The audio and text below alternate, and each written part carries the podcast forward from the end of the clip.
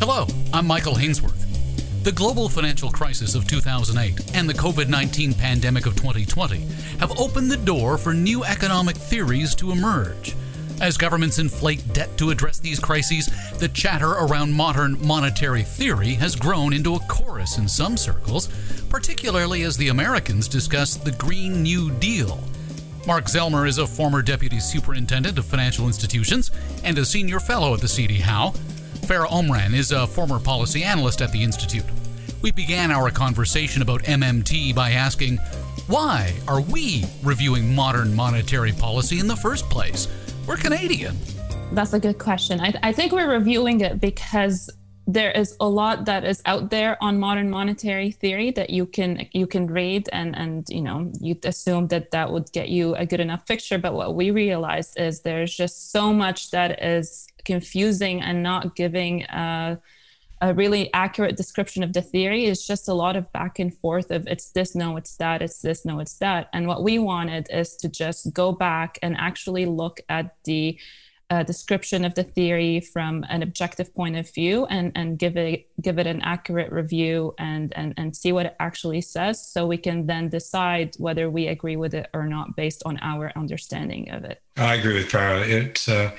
You get people on two extremes, either those that think it's the devil incarnate because it's a license to print money without any regard to government's financial situation. And then there are others on the other extreme that think that this is the great new economic theory that will replace modern economics. And reality is really somewhere in between, as we set out in our paper. And in that paper, you point out that part of this conversation exists because there's so much talk, particularly south of the border, of the new Green Deal. Yeah, the Green Deal certainly started it because there are many people in the United States that are keen to find ways to pay for new infrastructure, new social spending and the like, and deal with a lot of the inequalities that exist in current society, not just in the US, and other countries too. But where it really has come to the fore, I think, is with the pandemic, because so many countries have had to suddenly spend massive amounts of money to keep us all safe. That is totally unprecedented in a historical context outside of a wartime experience. And so people are looking ways to find out, is this indeed a sustainable proposition? And then basically, well, if we could do this for pandemics, can we do this to address every other social ill that we have out there? You mentioned wartime experience. You know, Farah, is there any sort of historical precedent beyond that? It seems like every time we talk about how are we going to pay for the pandemic, we fall back on, well, we didn't need to tax our way out of this after the Second World War, but I don't think that's an apples-to-apples comparison. We were able to do that in the Second World War because we kind of just forced people to buy the bonds at a very low interest rate. And that kind of just inflated it. Well, the economy grew, the rates were low, and that kind of just inflated itself away. But I think that was also to an extent temporary. And the prescription of MMT is more of a way of being. My take on it, if you look back on Second World War financing, certainly a large portion of it was financed through government borrowing, bonds, typically through victory bonds and the like, as well as from the banking system, etc. But there was a great deal of money creation also during the wartime era, especially in the countries that ultimately lost the war, but even to a certain extent, many European countries and to a lesser extent in North America. So there was inflation after the war. In fact, that inflation happened in large part because there were price and wage controls during the war. So the inflationary pressures were contained, and they ultimately spilled out right after the war. So in effect, some of the wartime expenditure was financed through inflation. Another big factor that's not present today was that after having gone through the Great Depression and then with the war, there was a great deal of pent-up demand for spending on the part of society, both in terms of consumer demand as well as the need to rebuild infrastructure after the war. And so that generated a fair amount of economic growth that served as a tailwind, if you like, to help finance the wartime debt, because the economy grew at a fairly robust pace for about I do my sums right here, about 30 some odd years, 25 to 30 years after the war, we had a nice tailwind in the form of economic demand, in large part because Canada and the United States came through the war with their infrastructure largely intact. So they were able to pick up a lot of service, a lot of demand as other parts of the world were rebuilding. So with that large, rapid economic growth, that helped to build the capacity to service and repay the debt that was incurred during the war. Unfortunately, coming out of the pandemic, we don't have that same tailwind, if you like. And so while we do have the luxury of very low interest rates, we don't have the robust economic growth. And while we might get a growth spurt as people start to spend again after they get vaccinated, it's debatable as to how persistent that spurt will be. And we would need a pretty persistent one if we hope to carry the debt without major repercussions. Well, Mark, you just got the shot. Has that gotten you into the idea of maybe it's time to start opening the wallet again? The joy of being retired is I didn't have the same uncertainties as other people. So it's been a great time for doing some spending that one can do. And I do certainly look forward to the day of being able to travel again. Farah, maybe I've just spent too much time on Twitter, but it seems like the critics of modern monetary theory will tell you that it's all about downplaying the inflationary impact of printing money. Is this true?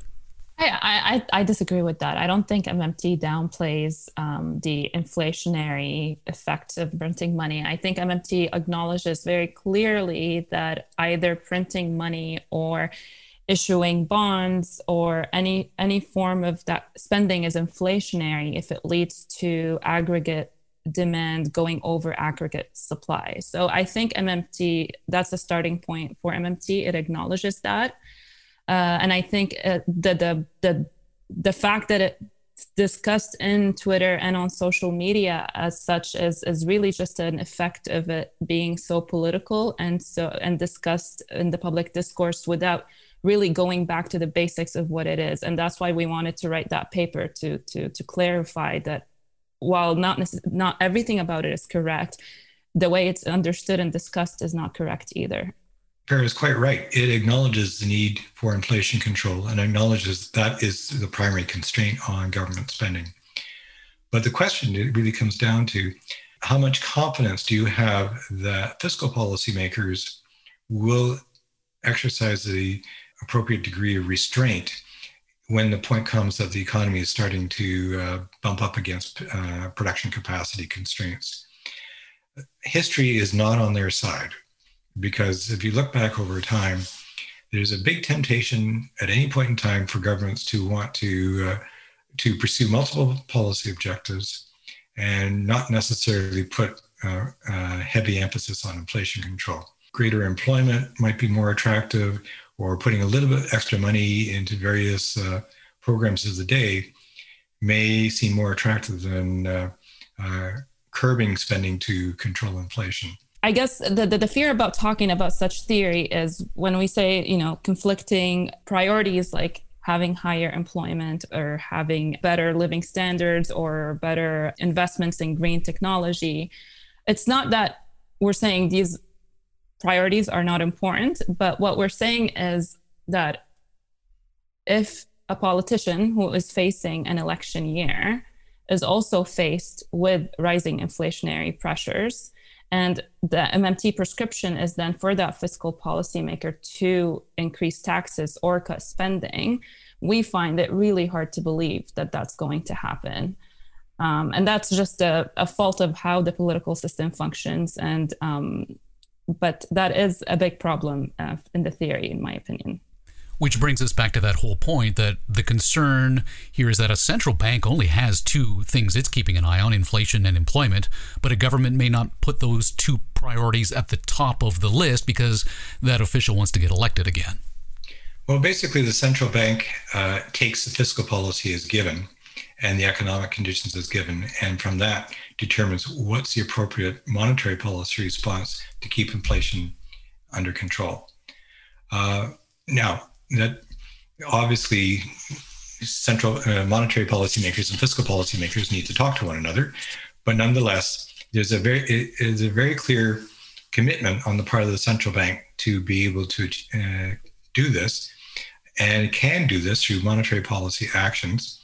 And that in turn gives comfort to investors, whether they're Canadian investors or foreign investors, that they don't have to worry about their investments being undermined by inflation. So in that sense, that helps to generate future economic wealth, because it provides a more certainty for prospective investors that it's indeed safe to invest in Canada, and they won't see their returns eroded away by inflation.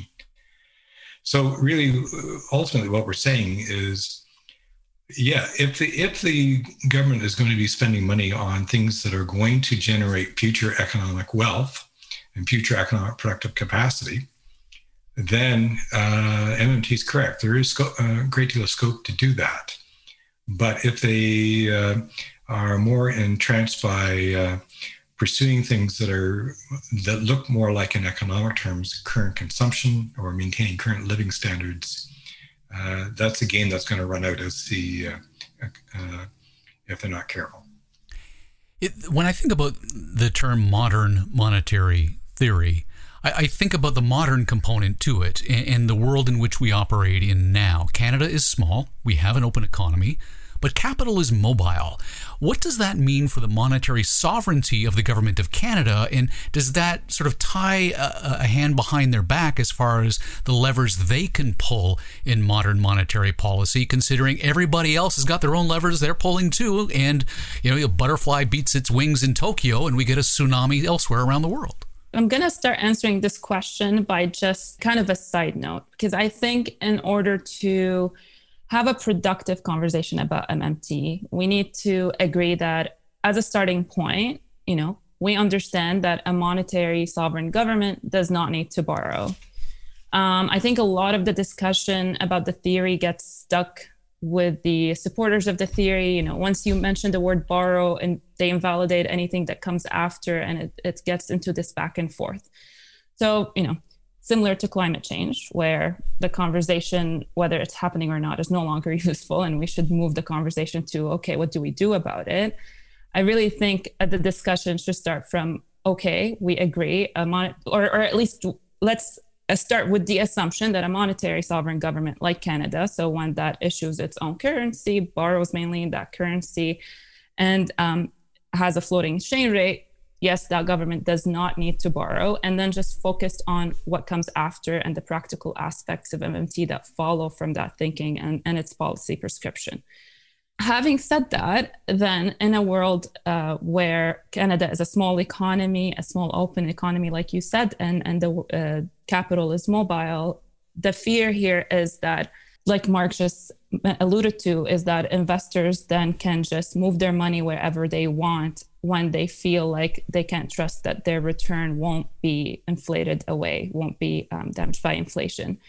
I think what matters here is that modern monetary theory says that, following from the fact that the monetary sovereign government doesn't need to borrow, investors can never force the government's hand to pay higher rates because it doesn't need to borrow. And what I think MMT really just is silent on is the private sector rates.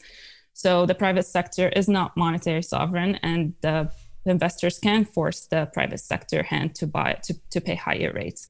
I think Farah has got a fair point here that all things equal, you can argue that some governments can finance themselves, because if nothing else, they can finance themselves through the central bank.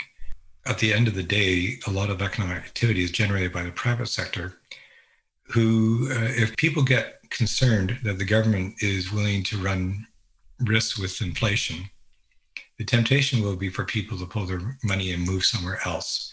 And the people that will pay the price will be the private sector, because they will ultimately have to pay higher interest rates to attract capital into Canada for investment purposes.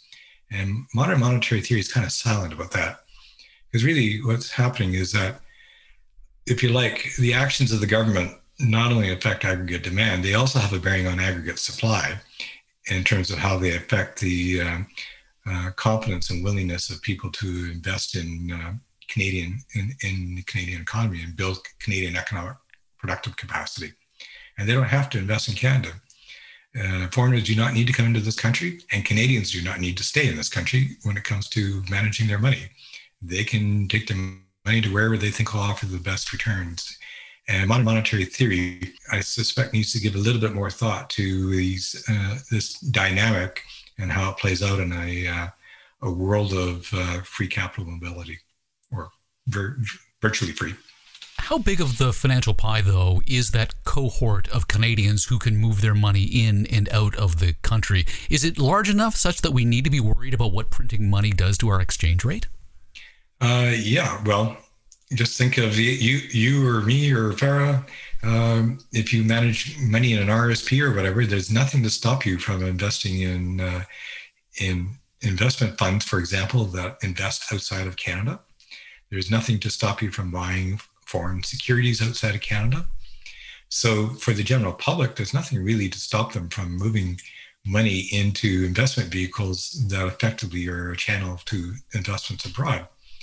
And extrapolate that to the business sector, who, when they're making decisions about where to invest, there's nothing really to stop them to decide, do they want to build production capacity here in Canada, or do they want to employ people in another country and if necessary, import the goods into Canada, so, or services. So yes, there are some impediments, but in the grand scheme of things, it's a pretty open world, certainly compared to when I was a child 60 years ago. Should governments concern themselves with inflation? Should they stay in their lane? You know, how much of modern monetary theory do we adopt? One way or another, there have been very clear benefits that we've achieved as a society from having low inflation. It's one of the reasons we have interest rates as low as we have today. It's given a great deal of encouragement to people to feel that they can invest in this country. And our country does depend a great deal on foreign money coming in. You just have to look at our external balance of payments for that. We wouldn't necessarily have that the benefit of those flows and investments if we were much more lax about inflation. You can look at countries like Argentina that used to be as prosperous as Canada going back in history. So there are real benefits from inflation control. And history has shown time and again that if you leave it to fiscal policymakers to take control of inflation, it's going to get lost somewhat in the noise of balancing policy objectives.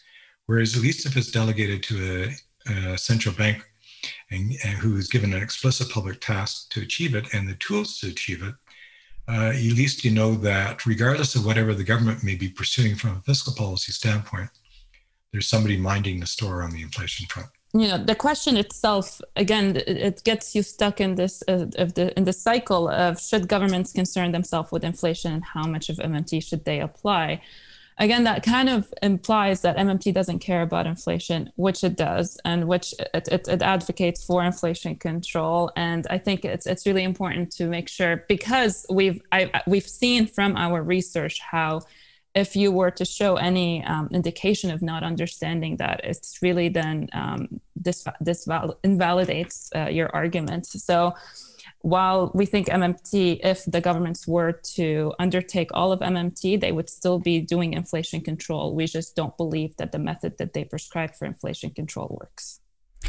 When I step back and I listen to this entire conversation, Farah, I get the impression that you're exasperated by the public discourse on MMT right now.